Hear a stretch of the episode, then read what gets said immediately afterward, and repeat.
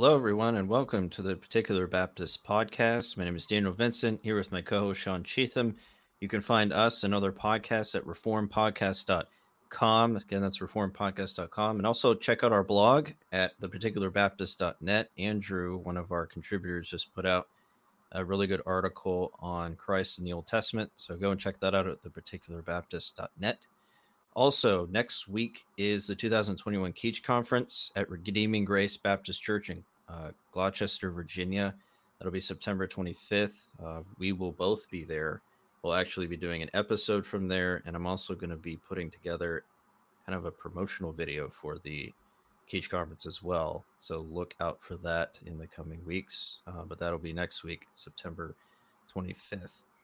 Um, and with that, I'm going to hand it over to Sean to introduce our topic. Yeah, so today we'll be continuing our study in uh, An Orthodox Catechism by Hercules Collins. Uh, uh, we're on uh, chapter, oh, I'm on the wrong chapter. We're on chapter uh, five, entitled The Second Part of Man's Redemption, uh, parentheses, God the Holy Spirit. And this is a fairly straightforward chapter, but we're going to go through it anyway, and we hope that it will be edifying to you. Um, so, with that, I'll hand it back to Dan, who has the first question. All right. So this chapter is kind of interesting because it, even though it says God the Holy Spirit in the chapter, there really isn't a whole lot in here on the Holy Spirit. It's mostly on salvation and um, of man's redemption. So we'll be talking about man's redemption, the gospel. Um, but the first question here we have question 52 in chapter 5 is about the Holy Spirit specifically.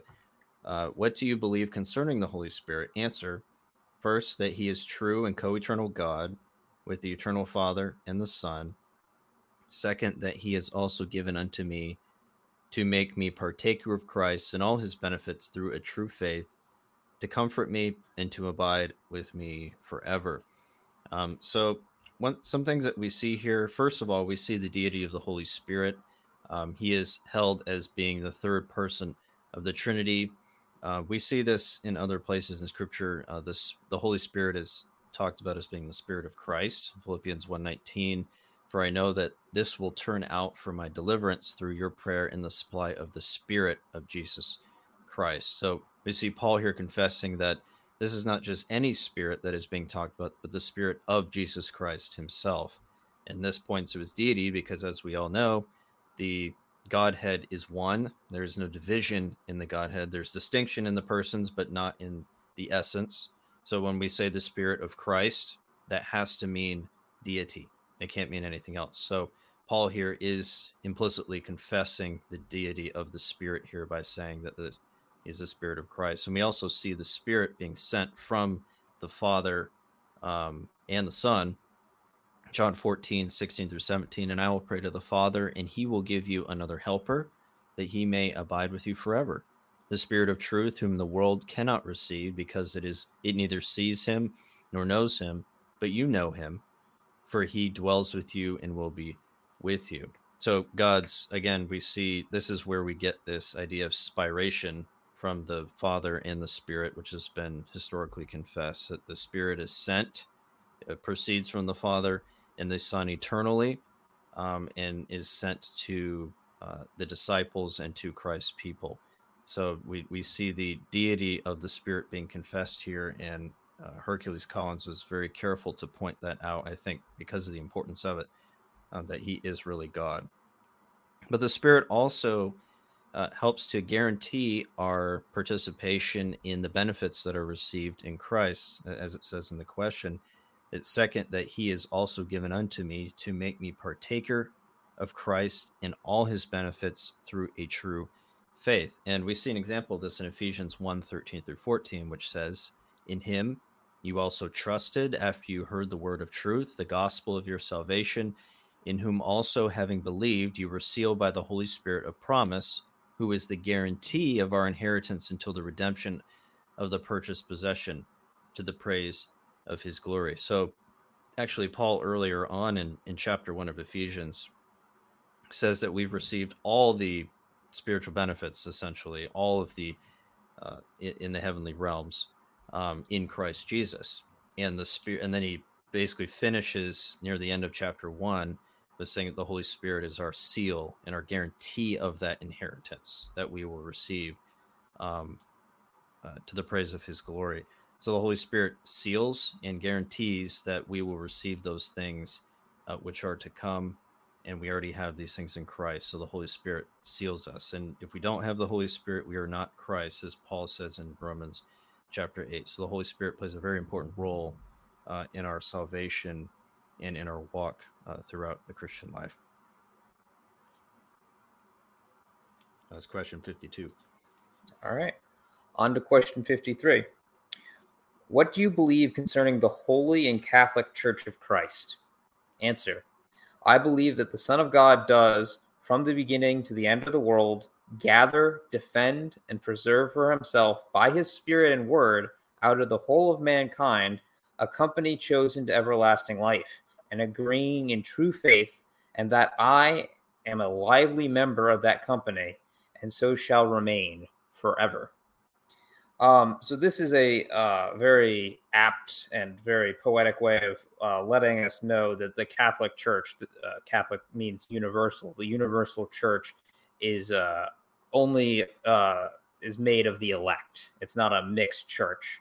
Um, uh, it's those that are in faith or have faith and will remain that way forever.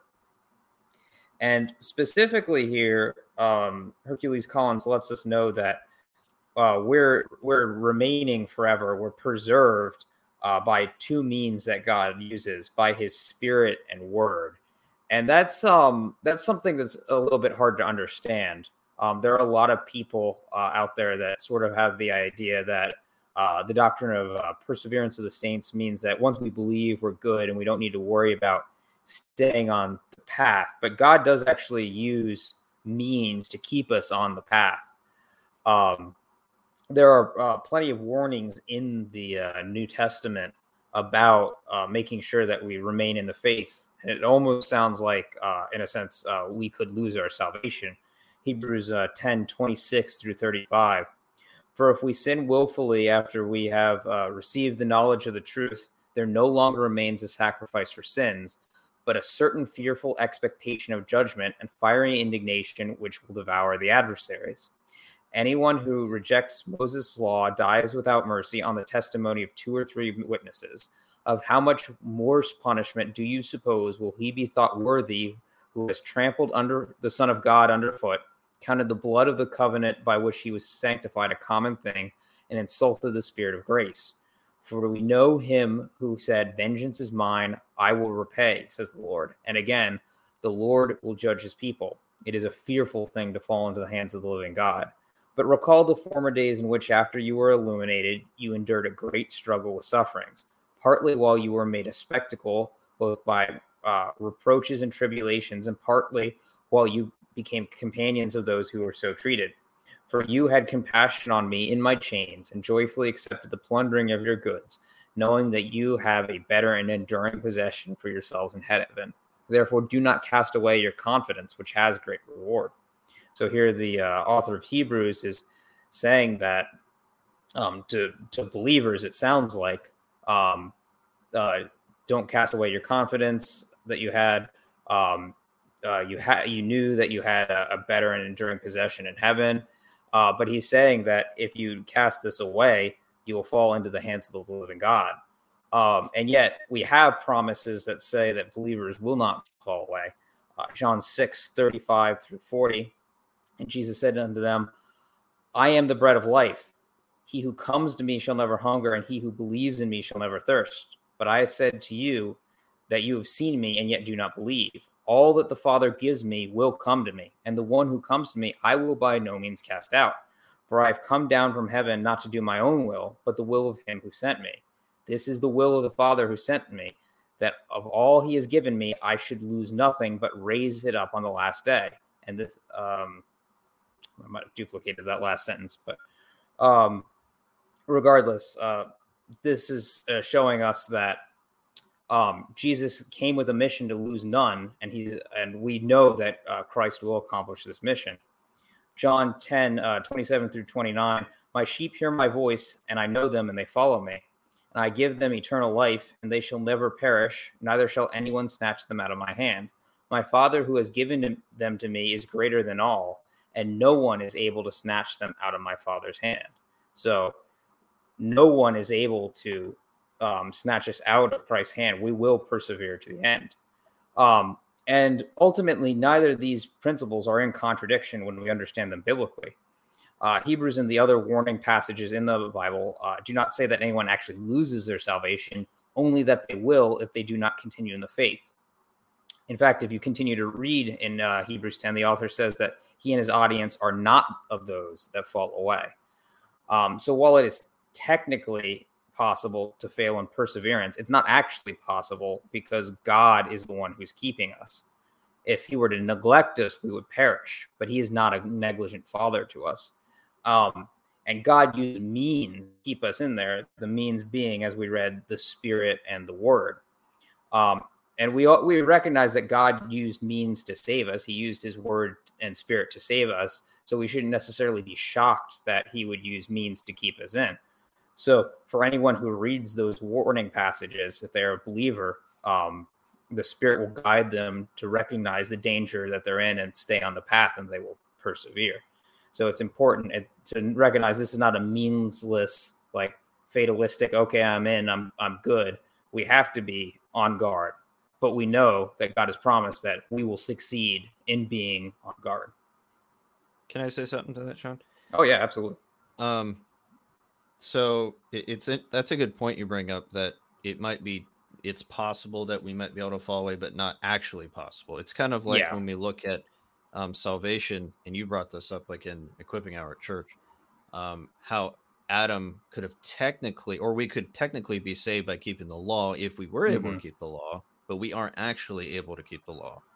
Um, but that does not negate faith or the righteousness of Christ or anything like that because there's that possibility. Um, and I guess in another way you could look at it too that the writer may not know he's assuming everyone's a Christian, but also maybe assuming mm-hmm. that there are those who aren't in in the congregation, um, and that there are those who will actually fall away who were not actually saved in the first place, but are given the appearance of being saved. Mm-hmm. That's um, that's I think that's those are some two possibilities. I guess. Mm-hmm. And then, do I have the next question? Yeah, I do. Sorry about that. Question fifty-four. Uh, what do these words mean? The communion of saints. Answer. First, that all and everyone who believes are in common partakers of Christ in all his graces, as being his members and then that everyone ought readily and cheerfully to bestow the gifts and graces which they have been uh, they have received to the common commodity and safety of all.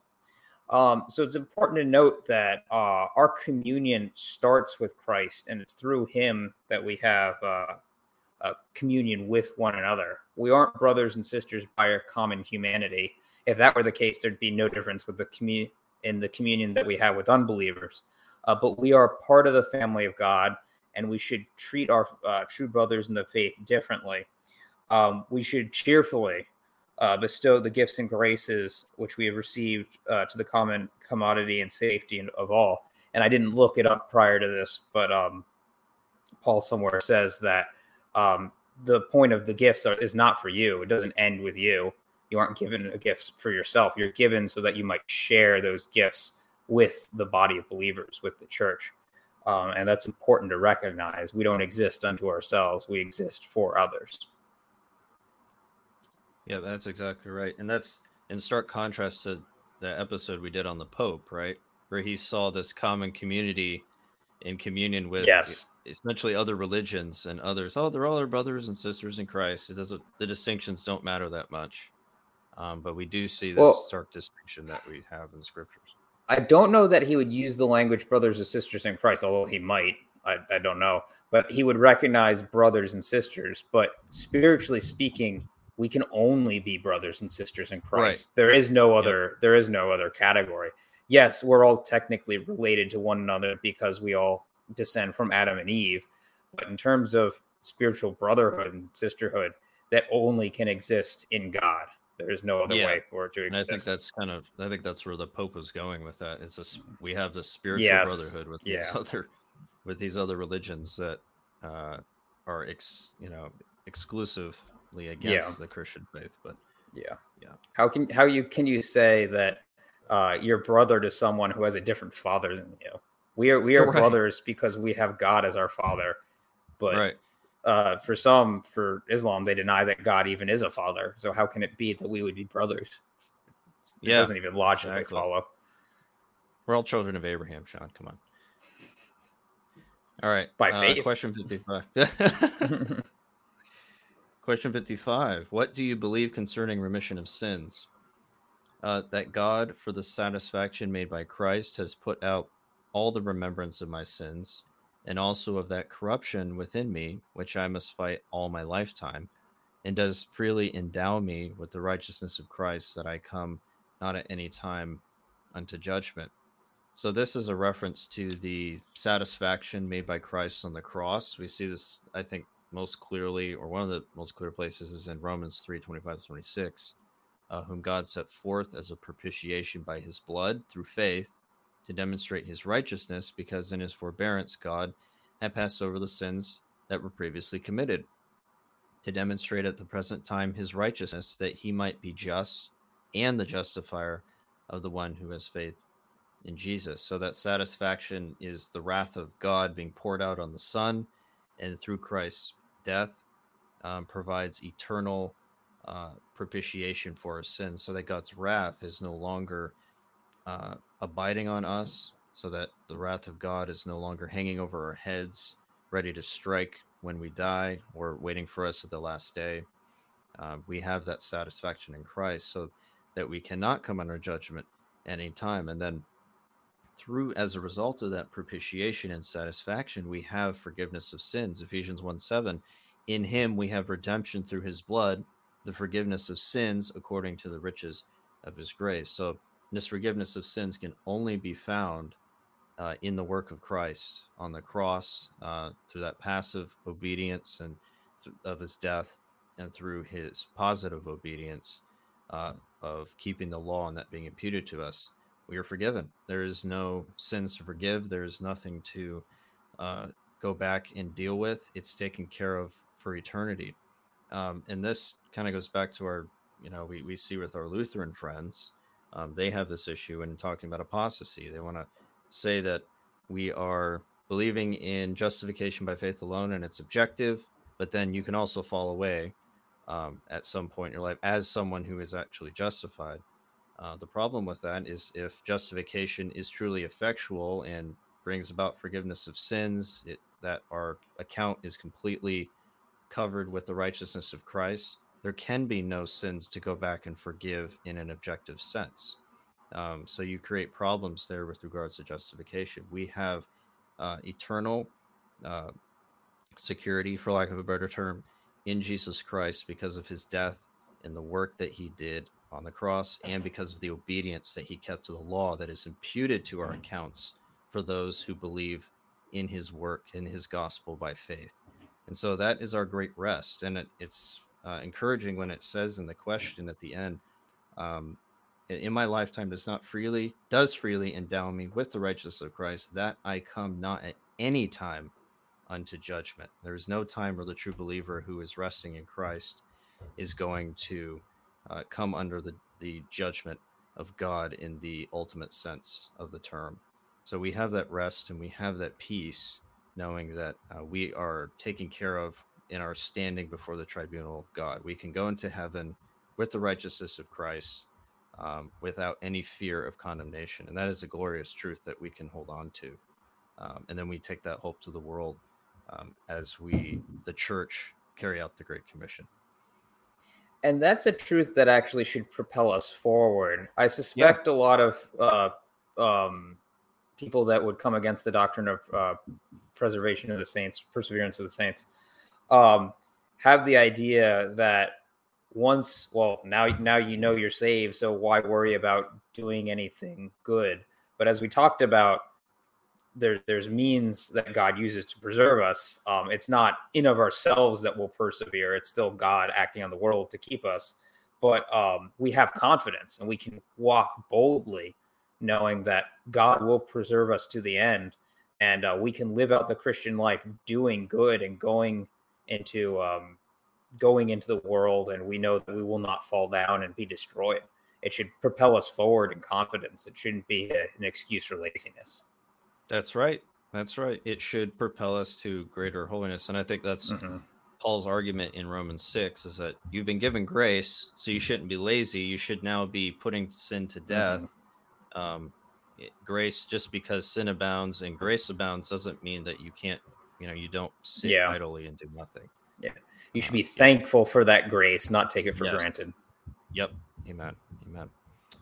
And then question 56 uh, What comfort do you have by the resurrection of the flesh, that not only my soul, after it shall depart out of my body, shall presently be taken up to Christ, but that this my flesh also, being raised up by the power of Christ, shall again be united to my soul and made like the glorious body of Christ. Now, this is talking about the final resurrection. Um, we see you know, 1 Corinthians 15 is one of probably the more lengthy passage that we find on the resurrection and what will happen specifically. I think in one of the, uh, I think in First Thessalonians you can find some things as well. Um, Philippians 1:23, for I am hard pressed between the two, having a desire to depart and be with Christ, which is far better. And that is actually quoted here by Hercules Collins as a proof text. Um, that when we leave the body, if we, you know, before Christ comes back, we die, we go to be with Christ. Our soul goes to be with Christ. But Paul makes it very clear um, that our bodies will also be raised as well. It's not just our souls that are going to be with Christ, our bodies will be with Christ as well, and, and they will be reunited. We'll have glorified bodies uh, in the new heaven and the new earth. Um, so there is resurrection. It's not, we're not dead in the ground and that's it. Uh, uh you know, the hopeless life of the naturalist or atheist. Um, we have something to look forward to we will see our Lord one day, whether it be before he comes back when we die, or it will be when he comes back while we're still living, we will see him. Um, and and it will be a glorious day. But that's what we that's what we move forward to in our Christian life. We're pilgrims moving towards that day, um, looking forward to Christ coming and being with him. Amen. All right, moving on to question 57. What comfort do you take from the article of everlasting life? Answer that for as much as I have already in my heart, uh, as I feel already in my heart the beginning of everlasting life, it shall at length come to pass that after this life I shall enjoy full and perfect bliss, wherein I may magnify God forever, which blessedness surely neither eye has seen nor ear heard, neither has any man in thought conceived it and you've got the interesting um, the interesting uh, parallel or not parallel, but you've got multiple things going on here that we will be in perfect bliss and magnifying God forever. And for the Christian, these are not two separate things, but these are, are intimately related. Um, we will recognize God for his worthiness and magnify him forever. And that will be part of our perfect bliss because we know that we are doing good um, and we we love our God and want to magnify Him forever. Um, and uh, we have uh, we don't know exactly what this looks like now. Um, we're given a, a, partial picture of it um, in the New Testament, but we don't truly know what this is going to be like. But we have assurance from God in the promises um, that He's given that we will we will be perfectly happy, and thus we we rest in it uh, by faith. We don't need to know specifically what it is, uh, but we know that it will be good, and we trust God. Amen. Amen. And and looking at the our notes here and the catechism, I skipped 58, 59, so I'll take my shot at these. Um, what? Oh, I thought you is... did that purposely. Oh no, oh. I think it was an oversight on my part. Um, but we'll knock these out. So, question 58 uh, what purpose or what profit is there to you when you believe all these things?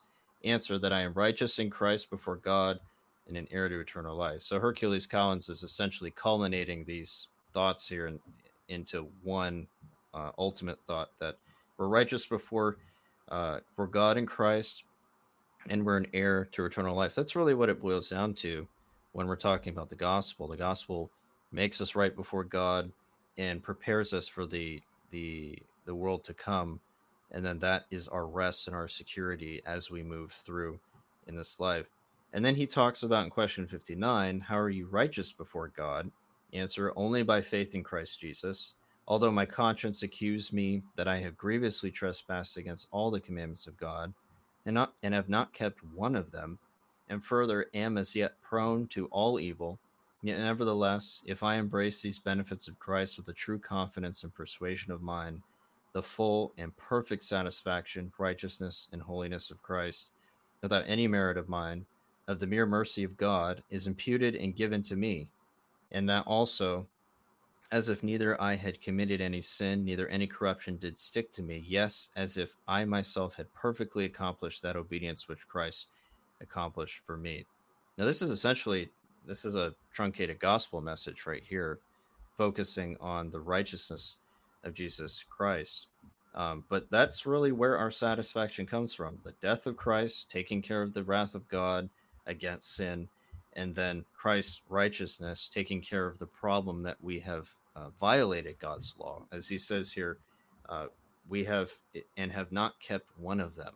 And that's consistent with Romans 3, starting at verse 9, where Paul talks about our state before God. There's none who is righteous, no, not one. There's none who seeks after God. And he's quoting from the Old Testament. Um, but we do see this dire, you know, this dire issue that the human race has of sin um, and Christ's righteousness uh, fixes that problem from a judicial standpoint. And we are now able to stand before God, as Colin says here, uh, as if I myself had perfectly accomplished that obedience which Christ has accomplished for me. It's as if I did keep God's law perfectly myself. And so God can see, he looks at us and he says, Not guilty, not guilty, because of what Christ did. It's a vicarious action that Christ did um, that accomplishes that righteousness for us. And that is our only um, hope before God from a judicial standpoint. The right, the death of Christ, taking the propitiate the satisfaction or taking the wrath of God and his righteousness. So the only ways that we're going to be standing before God rightly on that judgment day and now. So it's uh, it's really a joy to read this because it it reminds us of that uh, that blessedness we have in Jesus Christ that we can that we can rest in uh, in his gospel. Uh, and then finally, question 60 uh, Why do you affirm that you are made righteous by faith only? Not because I please God through the worthiness of mere faith, but because only the satisfaction, righteousness, and holiness of Christ is my righteousness before God, and that I cannot take hold of it or apply it to myself any other way than by faith. And this is, I think, consistent with our confession because in chapter, I think it's chapter 11, that's about justification but it specifically says that our right our faith is not accounted to us as righteousness um, our faith is not itself so it, although it is pleasing to god it's not contributing to our salvation in any way. It's not like we've checked the mark on god's law list and we are satisfying that and therefore god owes us something um, as paul says would happen in romans 4 if we were able to obey god's law. Um, but no, it, it's just the means by which righteousness comes, and the righteousness of Christ is our only way of being uh, made righteous before God and His death. Um, so that's important. That's important distinction to note when talking about faith. But faith is the only means by which the righteousness uh, of Christ is imputed to us in His uh, passive yeah. obedience in His death. Yeah, faith is not a new law to keep that Correct. we would be righteous by our faith. Um, as well, see, I'll go into in the next um, the next question. Uh, we are not able to keep the law to God's satisfaction, and God has not lowered His standard to oh now the law is only faith. No, uh, we mm. still need to be perfectly righteous in all aspects before God. Um, and I guess this would actually be a good time to jump into that question. Question 61 Why can't our good works by, uh, be excuse me, why can't our good works be righteousness or some part of righteousness before God? Answer Because the righteousness which must stand fast before the judgment of God must be in all points perfect and agreeable mm. to the law of God. Now, our works, even the best of them, are imperfect in this life and defiled by sin. And uh, one of the proof texts, a very powerful proof text, is Galatians 3:10. Uh, for as many as are of the works of the law are under the curse, for it is written, Cursed is everyone who does not continue in all things which are written in the book of the law to do them. So God's standard, God is perfect. God is perfectly holy. He will not lower his standard for us. And we need to ha- meet that standard perfectly in order to spend eternity with him.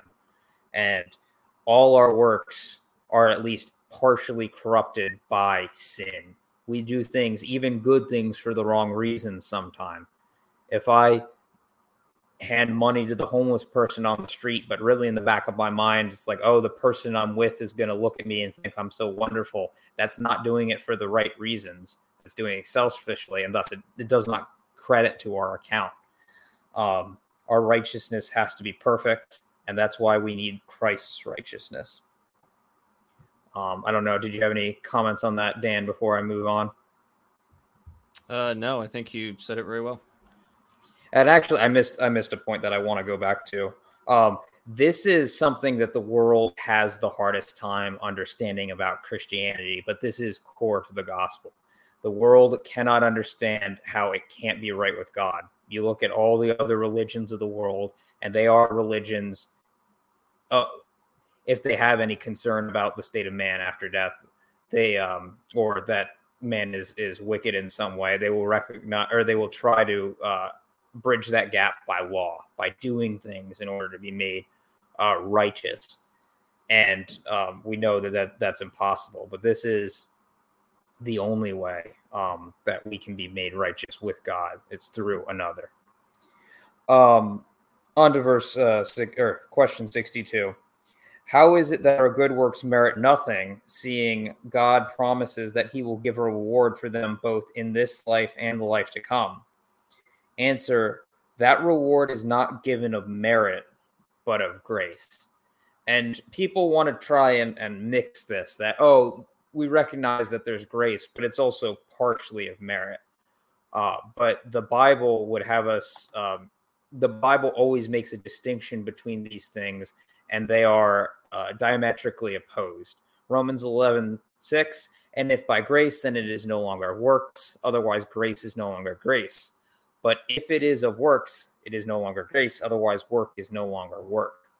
Um, it cannot be a mixture of both. It has to either be grace or by works. And as we were saying before, it is possible, theoretically possible, to merit eternal life. Now, no one except Christ can possibly do this, but it is theoretically possible that they could.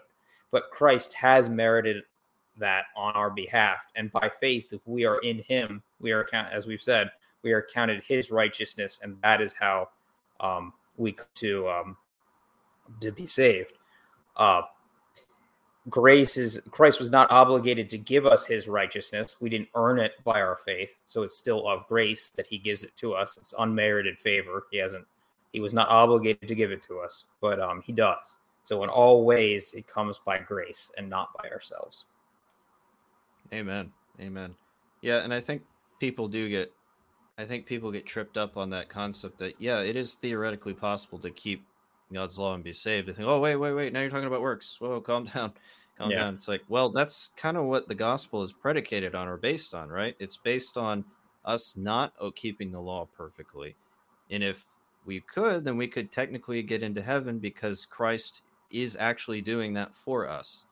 Um, but because of our sinful nature, we can't do it, and that's why Christ um, must do it for us if we are to be here. This is what God in the covenant redemption, the Godhead uh, predestined that would happen, and this is how uh, it's going to come uh, come to pass. So, uh, you know, we're we're not saying that you are saved by works. We're saved by Christ, but you know, because of the way the law of God and essentially his judicial system is laid out, you could theoretically be saved if if you were able mm-hmm. to keep his law perfect. But we can't.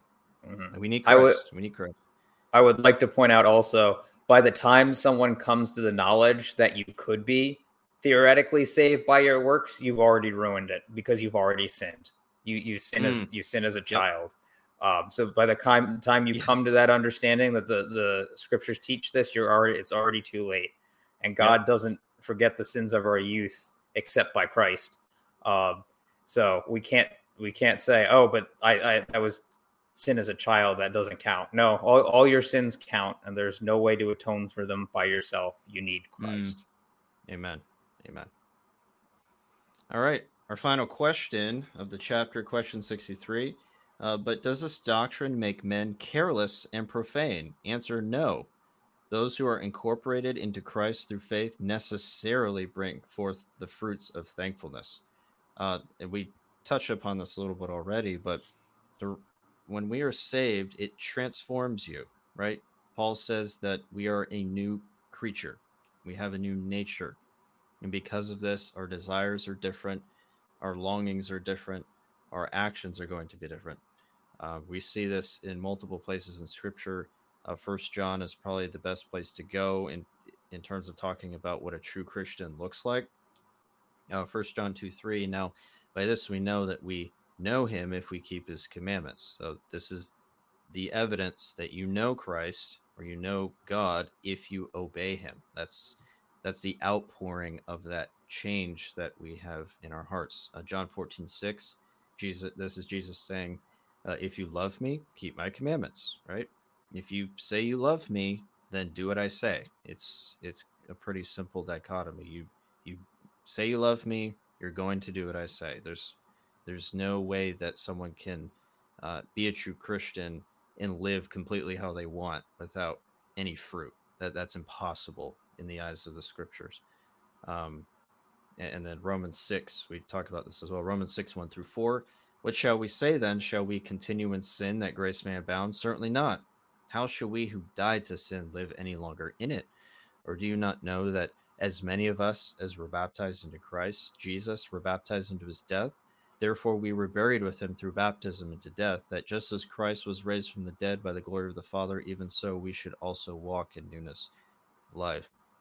So baptism being the symbolization of uh, the death uh, that we of, of Christ's death, really us identifying with him in that, um, it should lead us to live differently because we have changed, uh, we have changed hearts, um, and so that's really what uh, the ultimate end of the matter is. That I think uh, Mr. Collins is bringing out here is that all of these things that have changed us now lead us to uh, not be lazy, not to be complacent in our Christian walk, but should have us move forward um, in obedience. And Paul says that we should we should have zeal, right? We should have zeal for the things of God. We should be uh, moving forward strongly and pressing into the kingdom of God, um, and and moving forward in our Christian life.